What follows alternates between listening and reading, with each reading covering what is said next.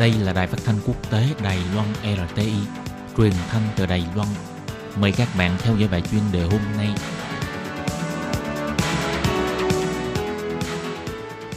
Lê Phương thân chào các bạn, các bạn thân mến. Hoan nghênh các bạn theo dõi bài chuyên đề hôm nay qua bài viết Giới trẻ yêu cầu ứng cử viên Tổng thống đề xuất chính sách đối phó biến đổi khí hậu. Mối đe dọa của sự nóng lên toàn cầu tăng cao, những người trẻ tuổi từ hơn 150 quốc gia trên thế giới đã đáp lại lời kêu gọi của cô gái Thụy Điển Greta Thunberg xuống đường vào thứ Sáu vừa qua, yêu cầu các nhân vật chính trị phải chịu trách nhiệm đưa ra các biện pháp đối phó sự nóng lên toàn cầu. Tại Đài Loan có một nhóm học sinh cùng phát động phong trào chống lại sự nóng lên toàn cầu, yêu cầu ứng cử viên tổng thống đưa ra chính sách ứng phó sự thay đổi khí hậu. Vì tương lai của thế hệ sau, ứng cử viên tổng thống năm 2020 phải đối mặt với nhu cầu của giới trẻ, đề xuất chính sách cụ thể để chống lại sự nóng lên toàn cầu. Sự nóng lên toàn cầu làm tăng tốc độ tăng băng ở Bắc Cực. Tạp chí The Economist chỉ ra, tốc độ nóng lên của Bắc Cực gấp đôi mức trung bình toàn cầu.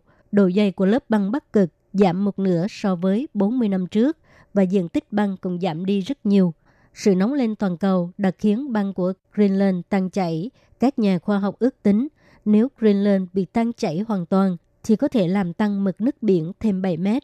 Báo cáo Viện Nghiên cứu tác động khí hậu Potsdam của Đức chỉ ra, nếu mực nước biển tăng 7 mét vào cuối thế kỷ, thì nhiều thành phố ven biển và vùng thấp ở châu Á sẽ ngâm mình trong nước, bao gồm Jakarta, Colombo, Manila, Singapore, thành phố Hồ Chí Minh và thậm chí cả Đài Bắc. Nhà kinh tế chỉ ra rằng carbon dioxide được chôn trong băng vĩnh cửu ở vòng Bắc Cực cao gấp 10 lần so với rừng nhiệt đới Amazon. Một khi mặt đất đóng băng tăng ra để giải phóng carbon dioxide và metan, hiệu ứng nóng lên sẽ rất kinh người. Sự nóng lên cũng kích hoạt vi khuẩn trong băng vĩnh cửu, giải phóng carbon dioxide và metan. Từ đó tăng tốc độ ấm lên và tạo ra vòng tuần hoàn ác tính. Tháng 7 năm nay, nhiệt độ ở Siberia tăng cao, xảy ra rất nhiều vụ cháy rừng hiếm thấy, khiến cho các nhà khoa học rất lo lắng.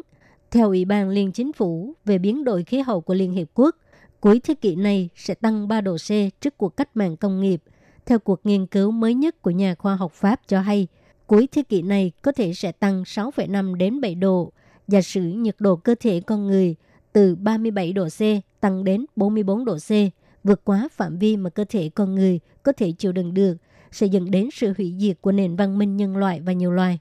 Diễn đàn Kinh tế Quốc tế công bố một bản báo cáo rủi ro toàn cầu chỉ ra rằng trong năm rủi ro hàng đầu trên thế giới là có 3 rủi ro có liên quan đến môi trường, nền kinh tế rủi ro khí hậu, nông nghiệp, nhà ở và an ninh lương thực có ảnh hưởng rất lớn. Đài Loan là một hòn đảo, nhiệt độ tăng trong 100 năm qua cao hơn nhiều so với mức trung bình toàn cầu, gần 1,5 độ C. Biến đổi khí hậu là mối đe dọa rất lớn đối với Đài Loan. Hiện tại, Mục tiêu giảm khí thải nhà kính của chính phủ là chưa đủ vì tương lai của chính mình.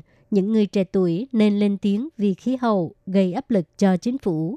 Theo sách kiến nghị chính sách giảm carbon sâu của Đài Loan do Viện Hàn lâm Khoa học Đài Loan đề xuất, Đài Loan nên nhanh chóng thiết lập luật biến đổi khí hậu, làm thành nguồn luật để xây dựng một hệ thống pháp lý thân thiện với môi trường công nghiệp để việc giảm carbon sâu có cơ sở pháp lý nhằm thúc đẩy ngành công nghiệp năng lượng mới hướng tới tương lai. Thứ hai, Đài Loan nên triển khai kế hoạch phương pháp giảm carbon sâu, tham gia kế hoạch giảm carbon sâu quốc tế, thiết lập lộ trình giảm chi tiết carbon sâu dài hạn để đáp lại các mục tiêu giảm carbon của thỏa thuận khí hậu Paris. Thứ ba, nên trao đổi với xã hội để giảm carbon sâu.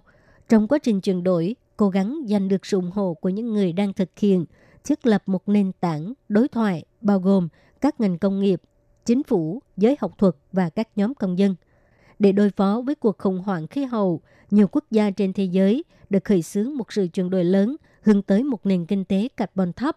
Sự chuyển đổi này liên quan đến chính trị, kinh tế, xã hội, giáo dục vân vân phải do lãnh đạo quốc gia khởi xướng.